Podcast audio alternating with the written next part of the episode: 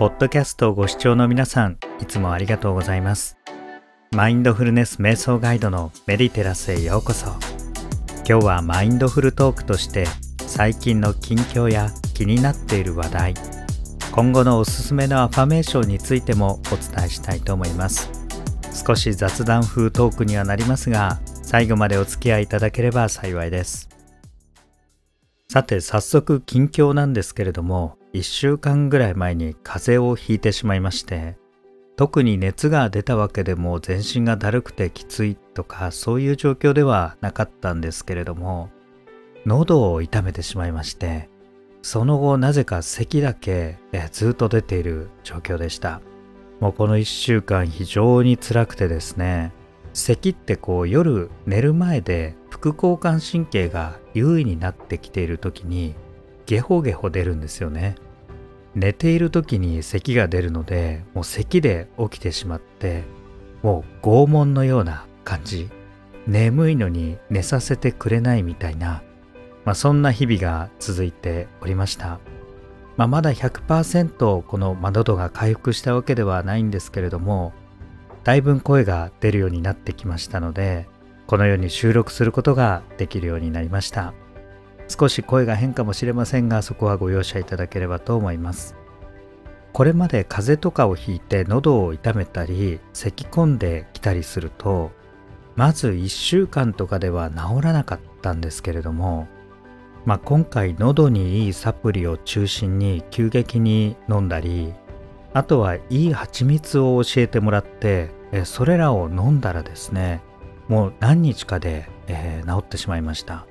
まあ、これからの季節乾燥したりウイルスも流行ったりしていますのでぜひ皆様もお体ご自愛ください。念のため私が、えー、飲んでまあ良かったサプリをご紹介しますと3つありまして1つは N アセチルシステインというものです。まあ、NAC って書いてあるので、まあ、ナックナックって言ってるんですけどもこれは実は普段から飲んでいるものでミトコンドリアの機能を保護する重要な役割があるみたいです。まあ、これ飲むと特に肝臓の調子なんかが非常にいいというか、まあ、どういいを感じればいいかもよくわからないんですが確かに調子がいい感じはします。でそしてあとは、まあ、両方これはミネラル系だと思うんですがリジンというものとセレンというサプリこの2つを合わせて3つ、まあ、急激に、まあ、用法容量を守ってですね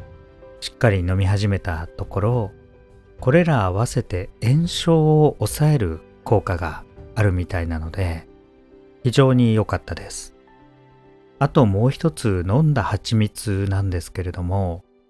まあ、実はこういう時のために普段からマヌカハニーっていう、まあ、天然の抗生物質とか言われる蜂蜜を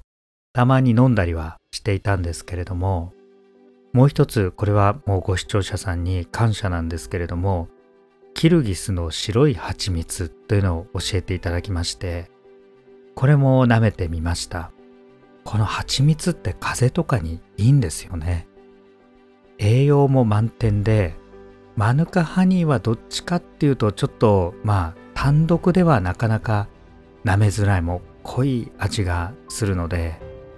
薬と思って飲むしかないなと思ってはいたんですがこのキルギスの白い蜂蜜はもうデザートですね。もうプリップリのデザートの何か美味しいものを食べてるような感じがして非常に飲みやすくて、えー、続けられました。やはりこの辺を一日何回か舐めているうちに、えー、喉が良くなってきたような気がしました。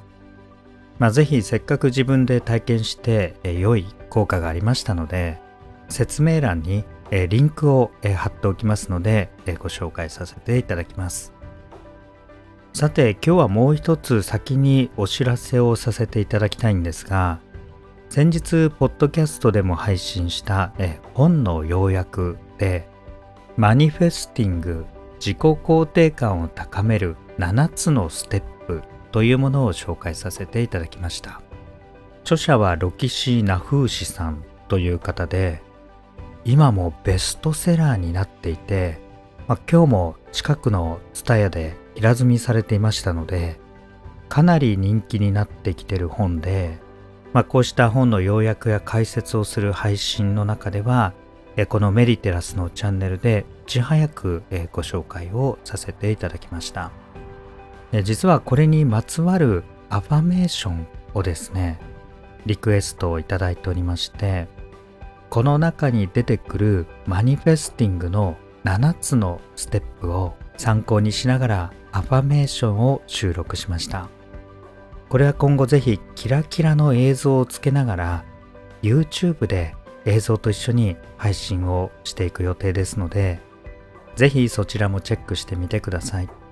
一応内容はこのマニフェスティング、まあ、自己肯定感を高めることにもものすごくつながるアファメーションですし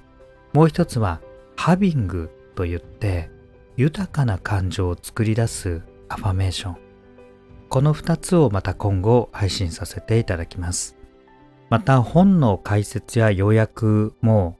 最近だんだん多くの方にご視聴いただいて大変嬉しいんですけれども今またですね、えー、5、6冊、えー、読んでおります。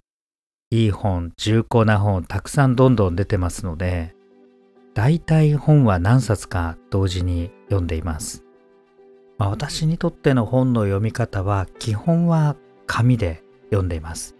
紙で線を引きながら大事なところを読んで、次にもう一回読んだりするんですよね。でそれはこう付箋を貼って今度は読んでいくとか、結構精読というか一文一文読んでます。あとは場合によって使い分けですが、えー、デジタル書籍というんですか iPad で読んだりあと便利なのは Amazon の Audible ですね。これはもう耳でたまに著者とかが自分でこの本を読んでくれたりしてましてこれで耳から本を読めるという効果があります。これはやはりながら聞きができるので移動中とか、まあ、あとはこう食事を作りながら食事をとりながら、まあ、あとたまにこう他の本を読みながら耳で違う本を聞いてるみたいな時もあって、まあ、その本とか、まあ、ネットとかあとは雑誌の、まあ、読む重厚度に合わせてその辺は使い分けられるので、えー、便利です。まあ、この Audible も非常におすすめなので、え、たまに、えー、PR しております。まあ、これもよろしかったら1ヶ月無料で試せますので、えー、概要欄に、えー、リンク貼らせていただきますので、ぜひチェックしてみてください。あと、最近の近況で、インターネット回線を変えたんですね。で、実はこうしたポッドキャストとか YouTube を、えー、配信するまでは、全く気にしなかったことを中心に回線を変えました。